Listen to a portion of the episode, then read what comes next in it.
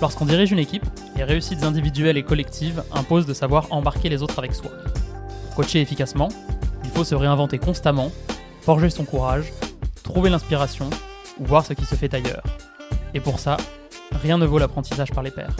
Alors on a créé Prends-en de la graine, le podcast dans lequel les managers qui en ont vu des vertes et des pas mûres se livrent sur les défis qu'ils ont affrontés et partagent leurs enseignements.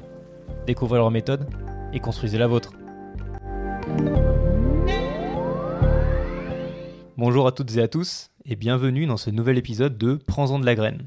Aujourd'hui, je suis en compagnie de Mathieu Alési, directeur adjoint emploi, insertion et attractivité territoriale au sein du conseil départemental de la Seine-Saint-Denis. Bonjour Mathieu. Bonjour Pierre, bonjour à tous. Avant d'entrer dans le vif du sujet, j'aurais aimé revenir sur ton parcours assez atypique. Tu as travaillé dans le privé, tu as travaillé dans le milieu associatif, et aujourd'hui tu travailles dans l'administration publique. Est-ce que tu pourrais nous décrire les différentes structures dont tu as pu faire partie et expliquer un peu les différents rôles que tu as pu avoir au sein des dites structures J'ai travaillé dans un, certain nombre de structures, mais toutes ont en commun d'essayer de, de, lutter contre les exclusions. C'est un peu le dénominateur commun de, de, de, mon, mon boulot depuis ces, ces 15 dernières années. Et donc j'ai effectivement euh, j'ai pris la casquette de l'entrepreneuriat pur euh, en, en, participant au montage d'une entreprise dans le secteur de la chocolaterie, euh, entreprise d'insertion en chocolat commerce équitable.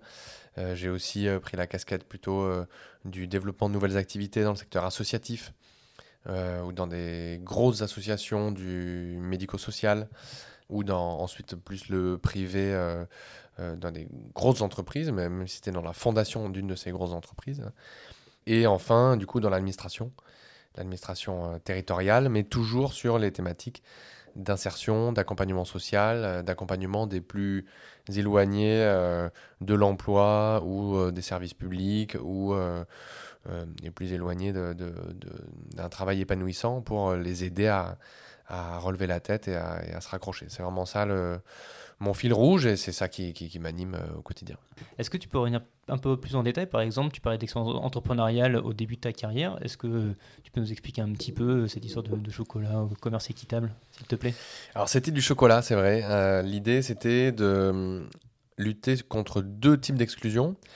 L'exclusion des petits producteurs de cacao du système de commercialisation du cacao dans le monde, donc en travaillant sur des filières de commerce équitable et plus particulièrement des filières au Venezuela que nous avions créées, mon associé euh, et moi, et euh, de lutter contre l'exclusion du marché du travail en France, puisque nous avons aussi euh, créé un, une entreprise d'insertion, donc des salariés en boutique à Paris, là où nous avions monté nos boutiques de chocolaterie, étaient en parcours d'insertion. Et le, fonctionnement, tout ça reposait du coup sur une activité économique qui était une euh, marque de chocolat, euh, de chocolat de dégustation, euh, qui se vendait dans ses boutiques ou auprès des entreprises pour des cadeaux d'affaires. Donc c'est une, une, entreprise qui a vu le jour autour de l'année 2008 et qui a pris plusieurs péripéties, puis plusieurs tailles. on est monté à à peu près une douzaine de salariés pour ensuite euh, redescendre, redescendre à tout point de vue, dont financier, euh, et être, euh, être récupéré, sauvé de la faillite par le groupe SOS, qui est un, acteur associatif de l'économie sociale qui, qui nous a permis de, de continuer l'activité encore quelques années. Puis ensuite, moi, j'ai quitté ce bateau-là pour, pour rejoindre d'autres projets associatifs en, en 2016. Avant d'aborder ces fameux projets associatifs, donc tu as commencé ta carrière directement en lançant ta boîte et en manageant, du coup. Comment tu as découvert le management? Est-ce que c'est quelque chose que tu as toujours voulu faire? Est-ce que c'est quelque chose que tu as appris sur le tas? Comment, comment tu l'as vécu? Bah, j'ai fait une école de management quand même euh, et de gestion. J'ai fait l'ESSEC où on parle quand même beaucoup de, du management, même si euh, même si c'est une formation que partielle au management, parce que le management aussi se, se vit, se, se découvre, euh, s'expérimente hein, beaucoup, euh, je pense. Du coup, oui, c'est vrai que ça m'intéressait dès le départ. Et j'avais envie euh, de... En fait, moi, j'ai toujours été attiré par le management pour deux raisons. D'abord, par un, goût de la liberté. C'est vraiment très bête, mais j'ai toujours considéré que moins on a de personnes au-dessus de soi, euh, plus on est libre. Et du coup, plus on manage, plus on est libre. Bon, c'est en partie une vue de l'esprit parce qu'en fait, en tant que manager, on a aussi énormément de contraintes. même si au-dessus de soi, plus on est haut dans la hiérarchie, entre guillemets, moins on a de chefs, si je parle très vulgairement. après, on a quand même énormément de contraintes qui fait qu'on n'a pas une liberté non plus total évidemment. Et même en étant entrepreneur au début, et on était du coup deux à diriger cette entreprise, mais du coup, euh, euh, moi j'étais pas le directeur général par exemple, j'étais associé euh, et directeur adjoint, mais j'étais pas le directeur général. on avait aussi d'autres associés, on avait, etc. Donc bon, cette liberté, elle est toute relative. Et le deuxième, le deuxième levier qui m'a toujours beaucoup intéressé, c'est la responsabilité. J'aime bien prendre des décisions et les assumer et, ça, euh, ah, depuis assez longtemps, c'est vrai.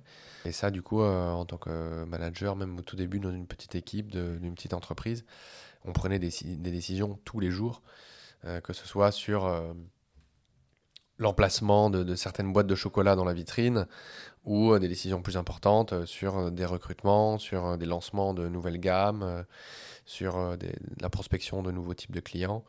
Et ça, voilà, je trouve ça assez moi, je trouve ça très enthousiasmant de, prendre des décisions et de les assumer. Euh, ça fait peur aussi des fois un peu, mais c'est assez enthousiasmant. C'est sûr qu'en manageant, il y a énormément d'enjeux. Donc après cette première expérience, tu es parti côté de l'association Aurore. Est-ce que tu peux nous, nous, en parler un petit peu? Oui, alors dans la, suite de ce parcours, euh, l'association Aurore, c'est une, une, très belle association euh, plus que centenaire qui travaille dans le champ du sanitaire social et du médico-social. Euh, pour accompagner des personnes en grande exclusion, euh, que ce soit sur de l'hébergement ou sur euh, de l'accès à l'emploi aussi. Moi, j'étais plutôt sur le pôle accès à l'emploi. Et là, pour le coup, j'étais sur un poste sans management. Donc là, c'était un poste plutôt de, de lancement de projet, d'analyse, de préparation, de lancement de nouvelles activités. Aurore était à une phase en 2016 où beaucoup d'activités se démarraient. Euh, et il y avait beaucoup de sollicitations des pouvoirs publics de l'association. Moi, je travaillais à ça, à comment euh, on arrive à, arbitrer si on lance ou pas telle ou telle euh, nouvelle activité. C'est une grosse association, donc on parlait tout de suite de, projets assez conséquents, de quelques millions d'euros à chaque fois. D'accord, donc effectivement avec des gros enjeux, encore une fois, donc tu retrouvais cet aspect responsabilité qui, qui, t'intéressait? Oui, alors euh, là, responsabilité, mais plus euh, là sur le, mode de, de, pilotage de projet, mais pas tellement en arbitrage et en management pour le coup. Comme je disais au début, ça fait une quinzaine d'années que je travaille et j'ai beaucoup fait ces allers-retours en fait entre euh, du management opérationnel, ou du management tout court, et des postes plus de stratégie ou de conseil interne, comme on pourrait dire presque. Et c'est vrai que c'était c'était pas désagréable de faire euh, ces allers-retours euh, parce que le, management euh, c'est très fatigant. ça, ça, et en fait, faire ces allers-retours permet de recharger aussi les, les, batteries, de trouver des nouvelles idées, des nouveaux élans pour, pour ensuite se relancer sur du management plus opérationnel. Euh, même, même si là, ce que je fais là, par exemple, au département, euh, on n'est pas vraiment sur le terrain, mais j'appelle ça quand même du management euh, opérationnel, mine Après, tu es, parti du côté du groupe ARS, Fondation Vinci.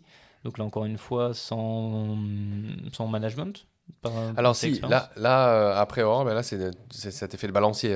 donc après l'association Aurore, pour le coup, je suis revenu sur des postes de management, donc là de directeur d'entreprise d'insertion. Donc là, management très opérationnel avec la direction d'équipe, de, de, responsables d'exploitation, donc de cadres euh, qui, qui manageaient eux-mêmes des chefs d'équipe, qui manageaient eux-mêmes des ouvriers. Euh, donc là, euh, avec du management voilà, très très classique et opérationnel, jusqu'à du management d'ouvriers, vraiment dans le champ de la, de la, manutention et du BTP. donc là, non, non, au contraire, c'était du management pur à Saint-Denis sur pas mal d'activités différentes et toujours euh, dans cette démarche d'entreprise d'insertion. Donc, euh, ça veut dire du management où euh, il faut pousser les équipes à être efficaces, à, à, travailler à fond, à être dans la satisfaction client.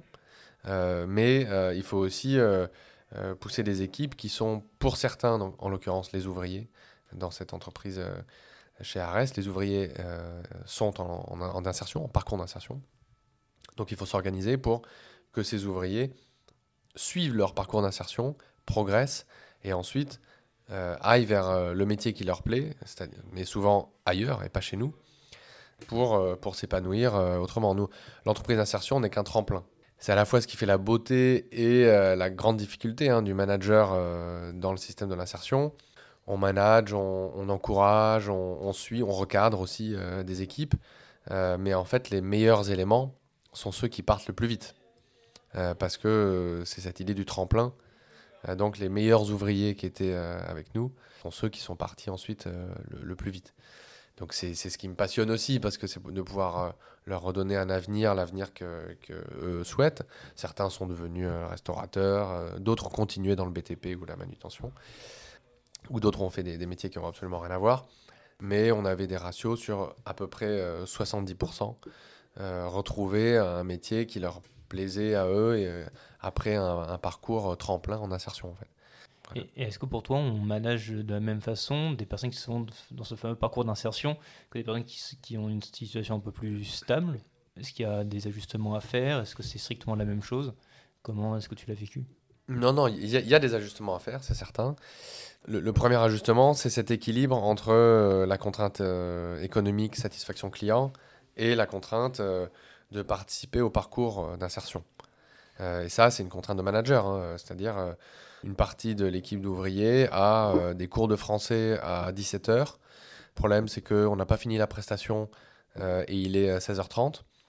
Bon, mais qu'est-ce qu'on choisit? Si on l'a bien anticipé, on avait fait appel à, des intérimaires en plus, on avait prévu des heures supplémentaires pour la moitié, puis l'autre peut aller en cours de français. Enfin voilà, on s'était adapté. Si on l'a pas prévu, eh ben, il y a une des deux jambes qui va être sacrifiée. Donc euh, c'est le manager qui alterne entre euh, parfois on explique au client, mais écoutez, ça on n'a pas pu le terminer aujourd'hui, on le fera demain. Parfois euh, on décale le cours de français. Donc ça veut dire que le parcours d'insertion des ouvriers en question, eh ben, il est un peu ralenti. Donc voilà, ça typiquement, ça c'est très spécifique au secteur de l'insertion. C'est ce qui fait aussi que c'est passionnant, hein, mais c'est une grosse difficulté supplémentaire. Il y a ça. Et, et après, sinon, moi, je pense que sur l'exigence, en tout cas, qu'il faut avoir euh, sur le, travail demandé, moi, je ne crois pas qu'il faut euh, manager vraiment différemment. Euh, moi, je pense qu'un bon manager qui manage des, dans une structure d'insertion ou dans une structure tout à fait classique doit être un manager compréhensif, à l'écoute, tout en étant très exigeant. Et ça, en fait, on peut le retrouver dans les deux. Donc, moi, je suis plutôt partisan de manager euh, de la même manière, ou en tout cas de manière relativement proche. Après ce temps dans, le milieu associatif, tu es parti dans la sphère publique, dans l'administration alors ah, oui, avant j'ai fait un, petit passage du coup dans une fondation. Pour le coup, donc c'était un retour sur euh, un rôle plus d'accompagnement, de conseil, de, suivi de projet et, et pas de management. Et dans, une, dans la fondation du coup du groupe Vinci, qui était du coup un des partenaires du groupe Ares, de l'association Ares, donc c'était une suite euh, par rapport à mon expérience précédente. Et à la Fondation Vinci, euh, ce que j'ai essayé de, faire, c'était de multiplier le nombre d'entreprises d'insertion créées entre Vinci et des partenaires associatifs partout en France. Donc là, c'était aussi dans la, dans, la, suite de ce qu'on venait de faire chez Ares. Et c'était passionnant aussi, mais voilà, sur un rôle moins, moins de management. Et par contre, enfin, effectivement, pour euh, aller dans ce sur ce que tu disais, depuis un an, j'ai intégré du coup l'administration du conseil départemental de la Seine-Saint-Denis en tant que directeur adjoint emploi insertion. Et là, pour le coup, on, est, on trois à piloter une équipe d'une centaine de personnes, euh, des, agents départementaux fonctionnaires, mais aussi des agents départementaux contractuels qui ont du coup des rôles euh, différents autour d'un sujet commun qui est euh, l'accompagnement des allocataires du RSA de Seine-Saint-Denis. Les 84 000 allocataires du RSA de Seine-Saint-Denis euh, ont un parcours d'accompagnement qui est piloté ici, dans ces bureaux. C'est-à-dire, le piloter, ça veut dire comment on, on contacte l'allocataire qui arrive au RSA, qui démarre son RSA, qu'est-ce qu'on lui propose, quel type d'accompagnement on lui propose, parfois accompagnement pour euh, progresser en français. Parfois, certains ont des blocages sur la garde de leurs enfants. Parfois, euh, ils ont besoin d'accompagnement pour découvrir certains métiers qu'ils ne connaissent pas ou pour se former à ces métiers, etc. etc. Donc nous, on est là pour, euh, pour les accompagner sur tout ça. Et qu'est-ce qui t'a attiré? Pourquoi être venu dans l'administration publique? Est-ce que ça s'est fait un peu naturellement par rapport aux problématiques sur lesquelles tu avais envie de travailler? Ça s'est fait assez naturellement pour deux raisons. D'abord parce que bah, les politiques publiques, euh, quand on travaille dans le social ou dans l'insertion depuis une quinzaine d'années, les politiques publiques, c'est quand même des, des sujets que moi j'ai toujours regardé avec beaucoup d'intérêt. Les départements dans lesquels j'ai travaillé, à chaque fois les départements étaient des interlocuteurs euh, des associations dans lesquelles j'étais, donc euh, voilà, je voyais à peu près de quoi il s'agissait. Après, c'est aussi euh, des rencontres de personnes, hein, avec Anne-Sophie Casté, du coup, qui est la directrice ici avec laquelle je travaille. et voilà, c'est suite aussi à des échanges avec elle et il y a des explications sur qu'est-ce qu'on fait ici que, j'ai été assez séduit par l'idée de participer à, à l'accompagnement des allocataires en Seine-Saint-Denis. Ça fait aussi partie du rôle des managers que de partager la vision et un peu de d'emmener leurs équipes, dont tu fais partie du coup, avec eux. Ça m'amène du coup sur une question un peu plus large. Pour toi, qu'est-ce que ça veut dire manager? Pour moi, ça veut dire euh, deux choses, pour, pour schématiser. D'abord, c'est euh, prendre des décisions, et notamment prendre des décisions, comme on dit souvent, euh, avec une quantité insuffisante d'informations. Et donc avec tout ce que ça recouvre aussi, en prendre des décisions, c'est-à-dire assumer aussi la décision, les suites de la décision. Et le, la deuxième partie de la définition de, management, euh, c'est euh, embarquer des équipes au sens large. Donc, c'est vraiment euh, accueillir les nouveaux, motiver tout, tout, le monde, donner le cap pour savoir comment collectivement on, avance. C'est répartir les, les, rôles aussi au sein des équipes.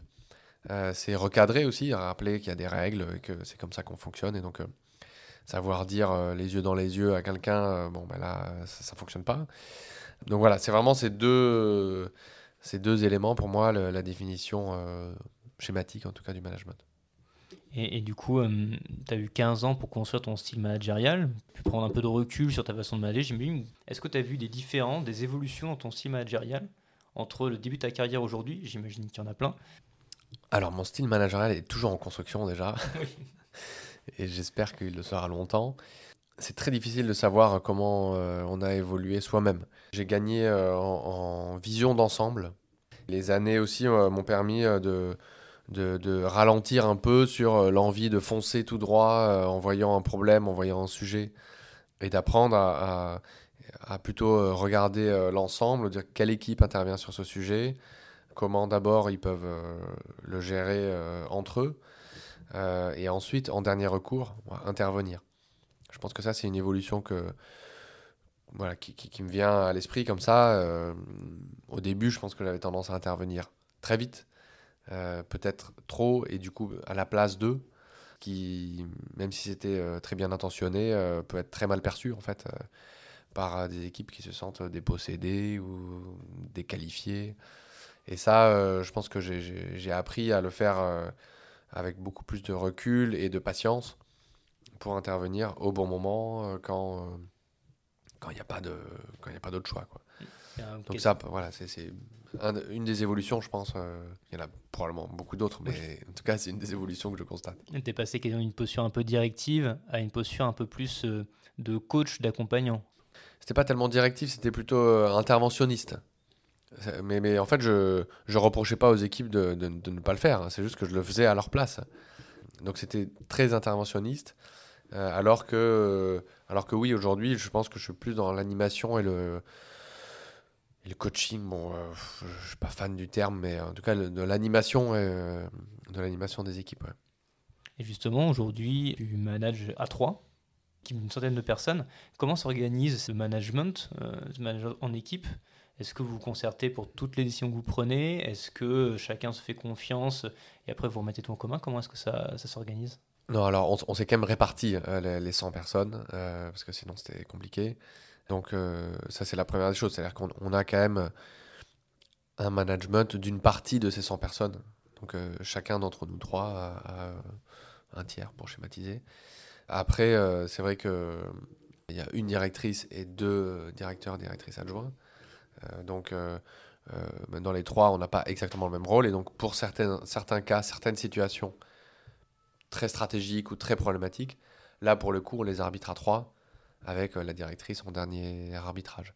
Mais sinon, sur le management du quotidien, là, pour le coup, on s'est réparti vraiment les 100 personnes. Et tu me parlais du coup de la difficulté que pouvait représenter le, secteur public avec une espèce de double hiérarchie, une hiérarchie plus opérationnelle euh, et les élus, qui parfois ne pou- pouvaient prendre des directions pas opposées, mais un peu, un peu différentes.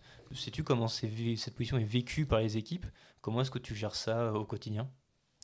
Oui, alors ça, c'est une de mes grandes découvertes hein, dans, dans l'administration, euh, en tout cas dans une collectivité locale, parce que dans l'administration d'État, c'est pas forcément le cas, mais euh, dans une collectivité locale, euh, effectivement, euh, on est en lien avec notre hiérarchie administrative jusqu'à la direction générale, et en parallèle, on est en lien aussi avec les élus, même si les élus aussi passent par la direction générale, mais, en tant que directeur adjoint, enfin dans une direction, on, peut être en lien assez rapidement avec des élus. Donc effectivement, il peut y avoir des, des commandes, euh, des doubles commandes, ça, ça- ça- ça peut arriver. Voilà, ça se, se gère, ça s'organise. euh, les, dissonances, en tout cas euh, ici, là au département, les dissonances sont assez rares. Et puis les équipes, pour te répondre comment elles le vivent, en fait, nous, en tant que direction opérationnelle, on est là pour éviter que les équipes le ressentent. Donc on est là typiquement pour prioriser, euh, gérer les, les- les demandes euh, ou des élus ou de la direction générale. Voilà, logiquement, euh, les équipes, normalement, ne le sentent pas. Mm. Si, Ouais. si on fait bien notre boulot, Ça normalement, fait les partie de votre rôle, effectivement, Voilà, de vous faire le, le re- le relais, en- entre guillemets, des, des commandes qui peuvent venir des, des élus ou, ou de, la direction, euh, de la direction générale. Oui, oui, c'est un type de relais et, de, et ensuite de, de priorisation avec. Tu penses que ça fait partie du rôle du manager Ah bah oui, d'être oui, oui. garant un peu de cette vision?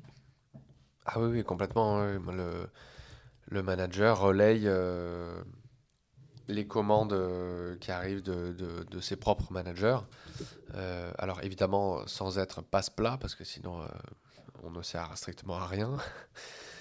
C'est là où le rôle du manager, c'est la priorisation et le, la digestion aussi de, de- de cette information. Parce que si juste on, on- fait des transferts, bon, l'intérêt est assez faible. Euh, mais par contre, si on priorise, si on réorganise, si on dispatche et si on digère un peu cette information, là, pour le coup, euh, le manager a vraiment euh, son rôle et permet de, dans ce sens, c'est-à-dire descendant vraiment à, ce rôle-là, et ensuite dans le sens ascendant, si je schématise vraiment sur une hiérarchie très traditionnelle, a un, un rôle aussi de, de consolidation, de validation, et ensuite de, de- de rendre compte euh, à, sa propre hiérarchie. Donc pour moi, c'est vraiment dans ces deux sens que, que- fonctionne un, un manager. Après, moi, j'ai toujours été euh, sur des postes de management où je, faisais aussi des choses. Je faisais aussi beaucoup de choses euh, moi-même.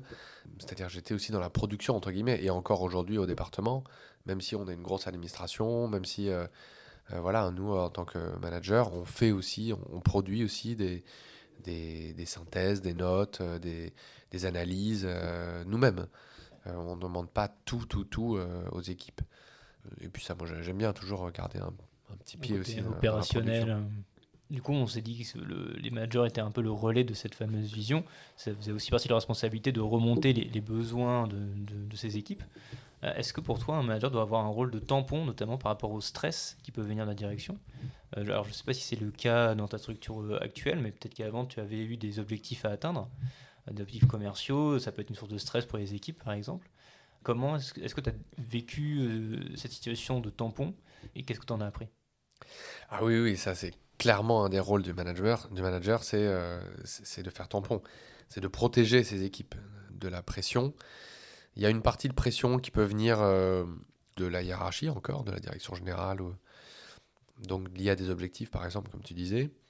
Ça, bon, bah, c'est effectivement au manager de prendre sur soi, euh, de prendre sur lui, euh, sur elle, pour défendre son équipe et puis pour la protéger aussi de telle ou telle pression, parce que des fois, il y a des pressions qui sont démesurées. Très honnêtement, j'ai plutôt de la chance parce que j'ai pas d'exemple en tête me concernant sur des pressions d'objectifs inatteignables, par exemple. Et, et, le deuxième type de pression, quand on est dans un, une activité marchande, c'est la pression aussi qui vient de certains clients. Et ça, moi, je l'avais vécu hein, dans le secteur du BTP, notamment quand je dirigeais une entreprise d'insertion dans, ce secteur-là, où certains clients voilà, en rendez-vous ou euh, par mail ou par téléphone, voilà, font, exercent une pression euh, très très forte. Et en tant que manager, on est là et pour rassurer le, client, bien sûr, et pour protéger ses équipes. C'est-à-dire qu'on ne va pas tout raconter euh, de ce qui s'est passé au rendez-vous client à l'équipe. On va juste en tirer deux, trois enseignements, essayer de les mettre en place, mais surtout ne pas, ne pas allumer tous les, tous les warnings pour que l'équipe soit en stress. C'est vraiment pas ça l'idée, au contraire c'est plutôt de, protéger l'équipe. Clairement, moi, le, manager a ce rôle-là, absolument, c'est indispensable. trouver le, juste milieu entre euh, la motivation et euh, le, stress bénéfique, entre guillemets. Est-ce que tu fais partie de ces personnes qui considèrent qu'un certain niveau de stress peut être positif tant qu'il n'est pas paralysant Ou est-ce que pour toi, le stress est, à bannir complètement du, milieu professionnel? Ah non, le stress pour moi est plutôt à bannir. Mais euh, alors, ce qui ne veut pas dire que euh, qu'il ne faut pas qu'on se mette des objectifs, qu'il ne faut pas qu'on se donne des, ambitions, euh, que, parfois euh, mettre un peu la pression collectivement. après le stress, non, moi je pense que le stress est complètement à bannir. Et, tu parlais du lien avec la motivation. Je trouve que dans beaucoup de, structures, on confond dans des structures notamment qui parlent du management horizontal ou sur ces thématiques-là, moi je trouve que c'est des réflexions extrêmement intéressante. Je me suis un peu renseigné dessus. Euh, j'essaye d'appliquer certaines méthodes de partage de l'information, etc. Juste pour les auditeurs, est-ce que tu peux rappeler un petit peu ce que tu entends par management horizontal? Oui. Alors, dans le management horizontal, euh, j'entends euh, un partage de la responsabilité plus, plus large, une, une codécision plus développée. en fait, faire en sorte que les équipes avec leurs managers, et d'ailleurs même dans certaines organisations très horizontales, euh, le terme de manager euh, tend à disparaître, décident un peu ensemble, quoi, en, permanence. Moi, je trouve que c'est très intéressant euh, comme démarche. Je trouve que là où il faut faire attention, c'est d'appliquer cette démarche dans des structures où il y a des, notamment des, des, rôles et des postes très très différents. Je pense que c'est euh, une méthodologie euh, de management, euh, c'est un type de management qui fonctionne bien dans des, dans des cabinets de conseil ou dans des cabinets d'architecture, voilà, quand tout le monde a à peu près le même niveau d'études, a des rôles à peu près similaires. Là, parler d'horizontalité, parler de, partage de la responsabilité, je trouve ça a beaucoup de sens, c'est très motivant pour tout le monde. Le faire dans des structures où il y a des dans les structures euh, voilà où il y a des gens qui euh, ont vraiment des, des, niveaux de diplôme très différents, qui ont des, des, des, postes très très très différents. Je trouve ça plus problématique, surtout parce que je pense qu'il y a, y a pas mal de, personnes qui ne souhaitent pas forcément en fait porter euh, cette responsabilité. Et des fois, on, projette un peu une envie de bac plus 5 école de commerce à tout le monde. Et en fait, euh, tout le monde ne veut pas forcément euh, porter euh, du stress, de la responsabilité. Et surtout, tout le monde ne veut pas le porter aussi en n'ayant pas le même salaire. Hein, aussi, parce que c'est quand même ça qui est, qui est important. C'est-à-dire que dans des, dans des structures avec des postes très différents, donc souvent des salaires assez différents, partager la responsabilité, moi je trouve que c'est vraiment glissant. parce que voilà, certaines personnes ont ni le salaire, ni l'envie pour porter euh, bah, la responsabilité de prendre des décisions importantes pour toute la structure, la responsabilité euh, pour euh, faire des choix, des fois de recrutement. Donc voilà, moi, répartir cette responsabilité, je pense que ça ne se fait pas dans tout type de structure. Mais bon, c'était une digression sur le, management horizontal. Justement, ce partage de responsabilité implique que toute l'équipe soit capable de prendre des décisions, d'arbitrer tu me disais que euh, justement être manager, c'était être capable d'arbitrer, de prendre des décisions sans avoir toutes les informations. Est-ce que euh, tu as déjà été confronté à, soit toi directement, soit euh, des majeurs que tu as pu avoir, à des personnes qui ne savaient pas arbitrer ou qui avaient du mal à faire ça? Est-ce que ça t'a apporté préjudice? Est-ce que toi-même tu as vécu cette situation? Ah oui, oui, ça m'est déjà arrivé d'être aux côtés de managers, de, de, mes propres managers, qui étaient très bien intentionnés, mais qui, qui avaient beaucoup de mal à arbitrer.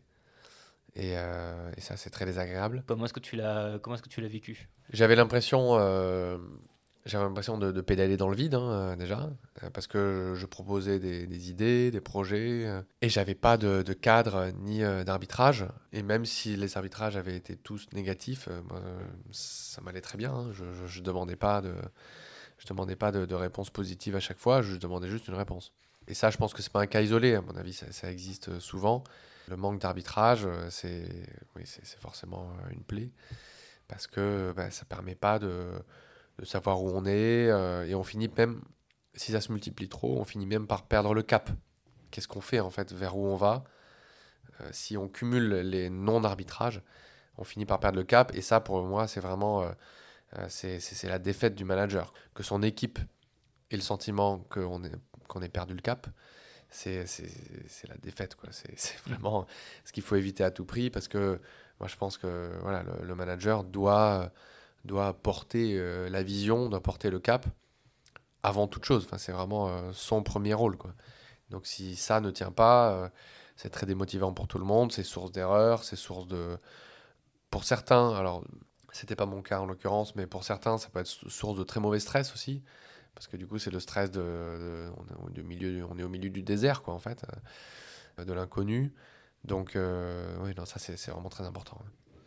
Oui, hum, comme tu dis, ça peut être, ça peut être démotivant. Est-ce que toi, tu as déjà été confronté à cette situation euh, où bah, ton équipe se, démotivait dans des moments un peu plus, euh, un peu plus tendus? Le premier exemple qui me vient à l'esprit, euh, c'est vrai que c'est quand, quand je dirigeais une structure d'insertion dans le secteur de la manutention et du BTP. Et les équipes ont eu vent d'une nouvelle activité, d'un nouveau projet d'activité, qu'on allait se lancer dans une nouvelle activité, et notamment dans la logistique de chantier. Et qui était en plus de ce que vous faisiez déjà ou euh, qui on, le faisait, on le faisait un peu, et l'idée c'était de le faire beaucoup, en fait. Qui est de décharger les camions à l'entrée d'un chantier BTP, puis euh, d'acheminer ensuite les matériaux euh, euh, partout de- sur le chantier. Et en fait, euh, j'ai senti de l'incompréhension euh, sur ce lancement d'une nouvelle activité. Euh, Et donc, euh, il a fallu qu'on fasse plusieurs temps d'échange pour euh, d'abord que chacun comprenne bien euh, vers où on va.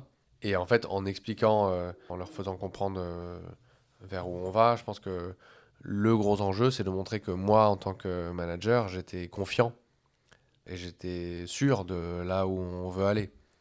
Je pense que c'est- plus ça que le contenu lui-même, c'est- surtout de montrer qu'on y croit. Comme moi, c'est comme ça que j'ai fonctionné, c'est euh, j'ai vraiment montré que j'y croyais et que j'étais confiant, que je pense que c'était bien pour euh, nous tous, notre structure, euh, pour les parcours de- des salariés en insertion, pour la santé euh, économique aussi de notre euh, structure.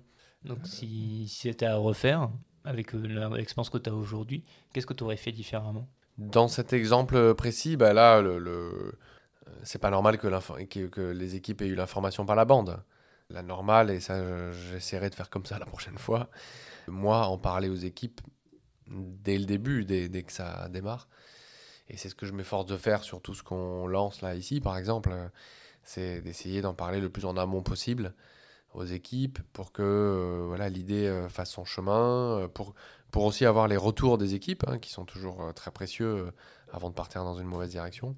Et ensuite, ça, aide toujours à se motiver. Et on est tous pareils, hein, d'ailleurs. hein. Moi, c'est pareil. Quand, quand on me tient au courant au dernier moment d'un projet, ben, je suis moins motivé que quand on m'a inclus dès le début de la discussion. Voilà, donc on est tous pareils. Donc ça, je m'efforce de- d'y penser vraiment euh, au maximum pour que dès le début de la discussion, tout le monde soit embarqué, euh, impliqué. Aligné euh, par Et, au- aligné, pas forcément. Aligné, c'est pas forcément le cas à chaque fois. Et je pense que c'est pas grave, il faut parfois l'assumer. que on- Des fois, on avance, mais on n'est pas tous alignés. Mais par contre, on est tous au courant et on sait tous vers où on va. Moi, je crois beaucoup vraiment à cette vertu du, mouvement, en fait, euh, dans le management. Même des fois, euh, on a peur de pas être prêt, euh, du coup, on, attend. Non, moi, je pense que il faut avancer, il faut démarrer des nouveaux projets, démarrer des nouvelles discussions, même, hein, juste. Et, en fait, c'est en, c'est en avançant, en cheminant, qu'on arrive à ajuster, à, à s'aligner, ou moins partiellement s'aligner, à, à se motiver. Et c'est ça aussi qui donne le fameux cap. Euh, je pense qu'il faut qu'un manager arrive à, porter, à montrer euh, en permanence.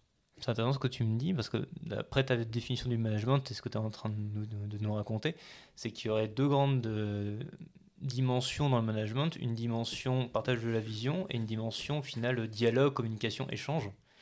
Toi qui as beaucoup travaillé dans le domaine de l'insertion, euh, tu as été amené à travailler avec des personnes qui, qui étaient dans une situation humaine assez difficile.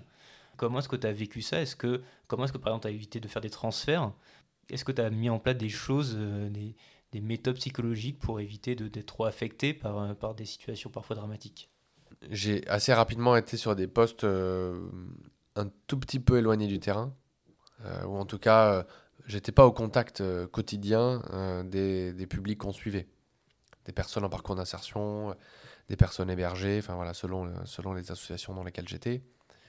Donc ça, c'était une chance qui me préservait un peu de, ces, risques de transfert et tout, parce qu'effectivement, on est face à des situations de, misère absolue parfois, euh, de, grosses problématiques sociales qui, peuvent être très très lourdes. Hein. donc, euh, donc surtout, ce que je me suis attaché à faire, c'est d'essayer de protéger les équipes euh, qui, elles, étaient au contact de ces personnes-là, bah, pour qu'elles ne, ne, le subissent pas et qu'elles tiennent le coup, parce que c'est très éprouvant.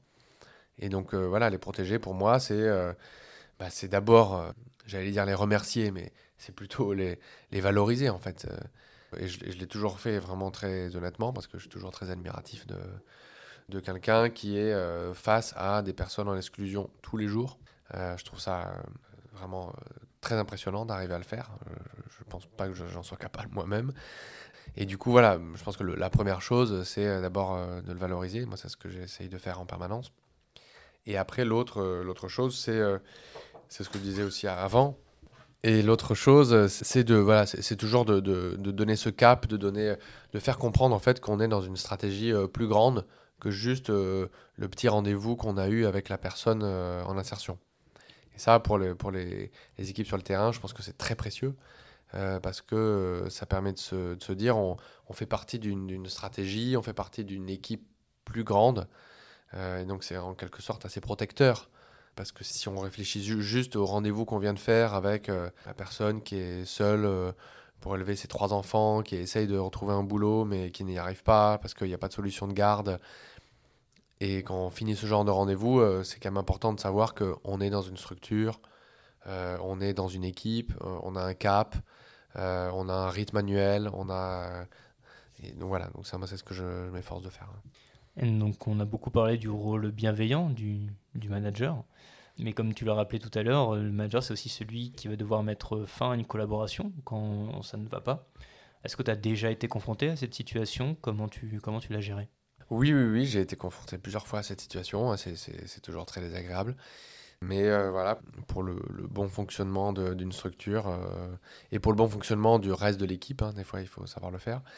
Comment je l'ai géré? Bah, bon, Il y avait plusieurs euh, cas très très différents. Hein, mais bon, j'ai déjà été face à des faits de violence, par exemple. Donc là, bon, c'est assez simple. Hein, parce qu'en plus, au-delà du fait que c'était interdit dans le règlement intérieur, bah, ça s'est fini au commissariat. Donc bon, c'était entre guillemets facile à gérer, même si c'est des faits de violence et bon, c'est toujours dur. après, là où c'est plus compliqué, c'est quand c'est plutôt une séparation avec une personne où euh, bah, c'est moins flagrant, c'est plus dur, le choix a été plus difficile.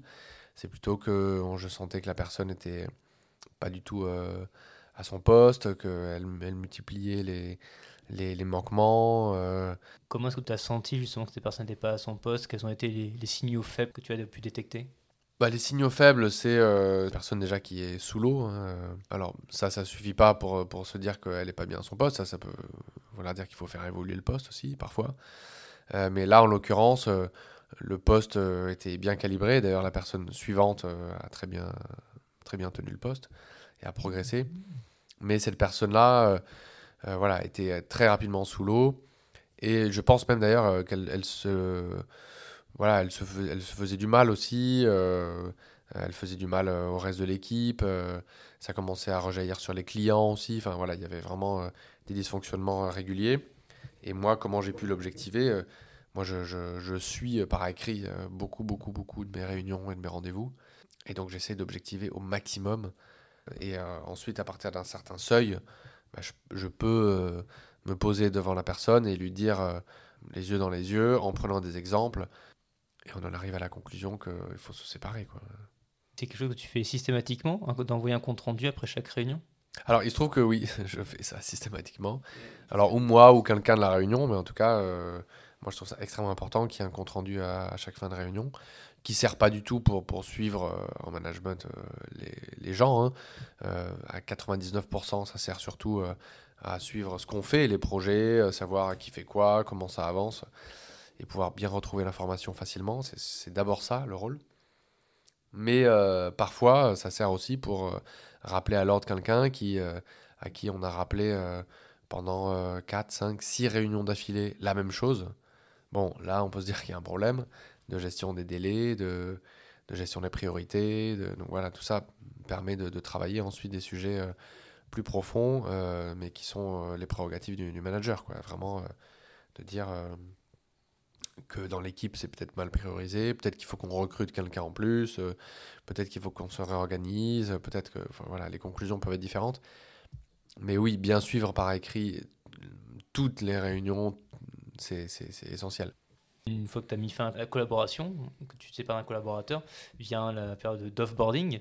Euh, donc il va pas être le même, par exemple, si tu licencies la personne, si cette personne part à, la, retraite, ce genre de choses. Est-ce que tu as structuré un petit peu ce moment? Quels, sont les enjeux pour toi de l'offboarding?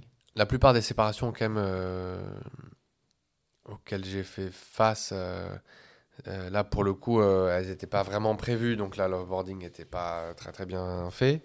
par contre, j'ai déjà fait face à pas mal de collègues qui partent pour des raisons parce qu'effectivement ils vont à la retraite ou parce que ils ont trouvé un autre boulot ailleurs, hein, euh, tout simplement.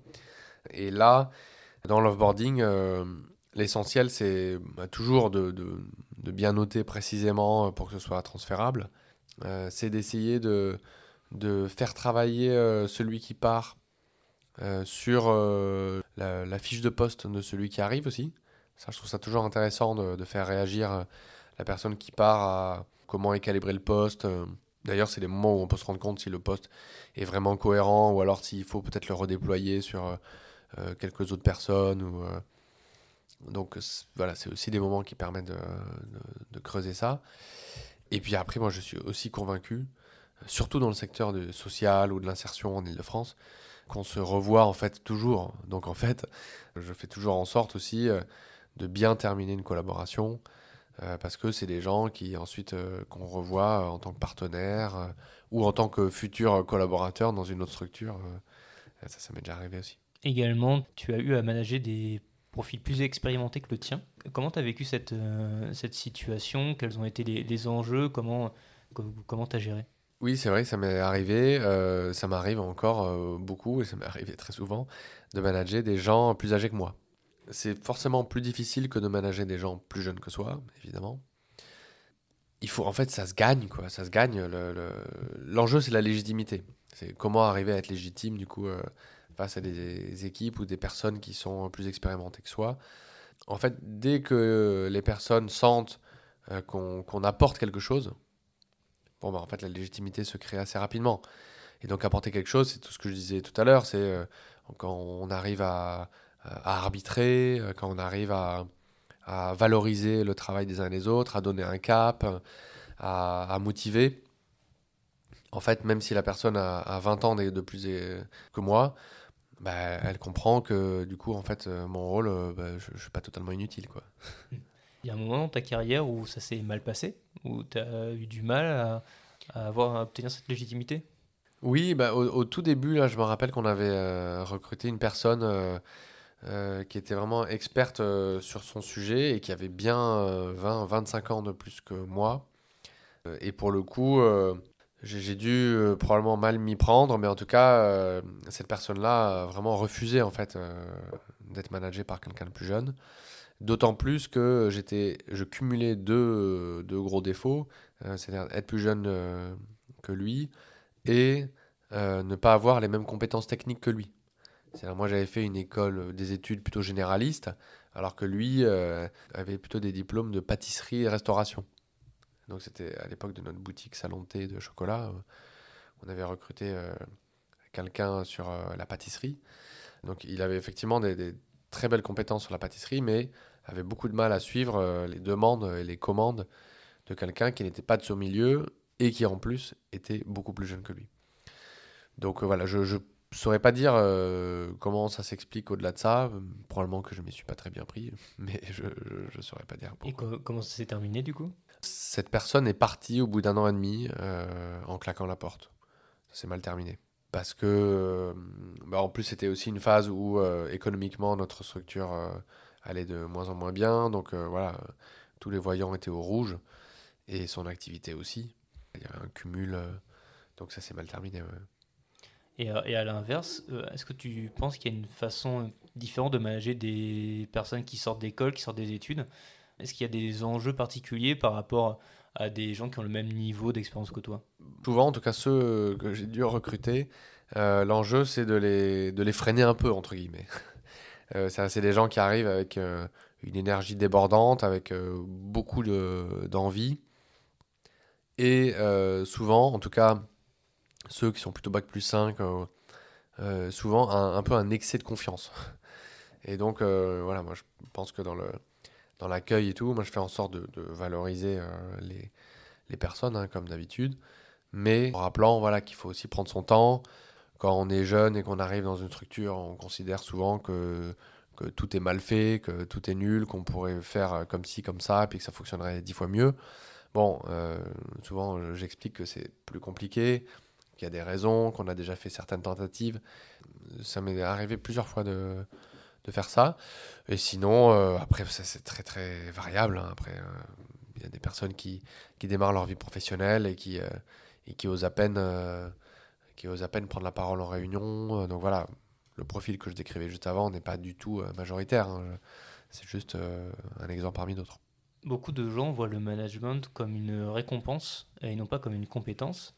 Est-ce que tu as déjà vu, alors pas forcément euh, été managé par, mais vu des, managers qui n'avaient pas cette compétence-là, mais qui n'en avaient pas conscience?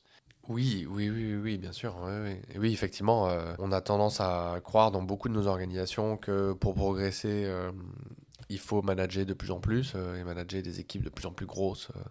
Et donc certains, des fois, se retrouvent à ce genre de poste sans avoir absolument la compétence. Ça, c'est vrai, oui, j'ai déjà constaté. Donc des gens qui bah, ne savent pas euh, porter une vision, euh, ne savent pas motiver les autres, ne savent pas incarner un projet, ne savent pas prendre des décisions, euh, ne savent pas voilà, s'adresser aussi avec bienveillance aux équipes, mais tout de suite sont dans la transmission du stress, dans la transmission de, de l'émotion. Donc, donc voilà, tout ça, euh, ça, ça arrive. euh, ça, c'est bien dommage pour les équipes qui, qui ont des, des managers comme ça. qui en pâtissent du coup. Voilà, exactement. Tu, tu- c'est intéressant, tu viens de parler de hum, transfert des émotions. Est-ce que pour toi, les émotions ont leur place dans le management, aussi dans, dans le monde du travail, tout simplement? Alors, euh, elles ont leur place dans le monde du travail. Moi, je ne pense pas qu'il faut se l'interdire. Par contre, euh, moi, je pense qu'en tant que manager, on doit quand même les mettre beaucoup, beaucoup, beaucoup de côté. Je pense qu'il faut, il faut qu'on sache euh, accueillir les émotions de quelqu'un de notre équipe, qu'on sache les, gérer, euh, canaliser, etc. Une posture empathique. Voilà. Par contre, euh, nous, en tant que manager, il faut qu'on qu'on se l'interdise un peu. Je, je n'y arrive pas tout le temps, mais j'essaye aussi de travailler là-dessus, et ça aussi, les, les années me, me l'apprennent. Je pense qu'il faut que les équipes sentent euh, on est en confiance, et je pense que quand nos émotions transpirent trop, c'est une source de stress importante pour les équipes. Donc, à mon avis, ça, c'est un écueil qu'il faut vraiment qu'on évite en tant que manager. Est-ce que dans ta carrière, il y a une situation où justement tu as laissé transpirer tes émotions et, et où euh, ça a eu des répercussions sur ton équipe? Alors, euh, j'ai laissé transpirer mes émotions sur euh, beaucoup de mes discours de pot de départ. Mais ça, c'était moins grave parce que je, je partais. J'ai pas d'exemple comme ça où, euh, où ça a eu des, des répercussions. J'essaie de faire très attention à ça, d'autant plus que moi, je suis assez euh, sensible, euh, sensible tout court. Euh, donc voilà, au boulot, j'essaye de, de me tenir, surtout face aux, aux équipes. Pas forcément avec des, des alter ego ou des collègues ou, ou- ou mes propres chefs, pour le coup, avec qui je me permets plus de transmettre mes émotions et de les partager. Mais avec mes équipes, là, je, je me l'interdis plus, effectivement. Et justement, tu du coup, as beaucoup progressé entre le début de ta carrière et aujourd'hui. Un peu, je- j'espère, j'espère. Je- Est-ce qu'il y avait des livres que tu as pu lire, des ressources que tu as pu utiliser, qui t'ont inspiré, qui t'ont servi? Ça s'apprend aussi avec les formations internes aussi. De, ça, j'ai pu bénéficier de, de plusieurs formations euh, internes qui étaient euh, à la fois un peu théoriques et, pratiques.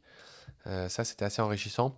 Et j'ai pu bénéficier aussi d'un coaching individuel quand j'étais directeur d'entreprise d'insertion, qui, était, qui m'a fait beaucoup de bien aussi sur, voilà, sur ma posture de manager, sur savoir comment me positionner et tout. Donc ça, c'était assez riche aussi, c'est vrai.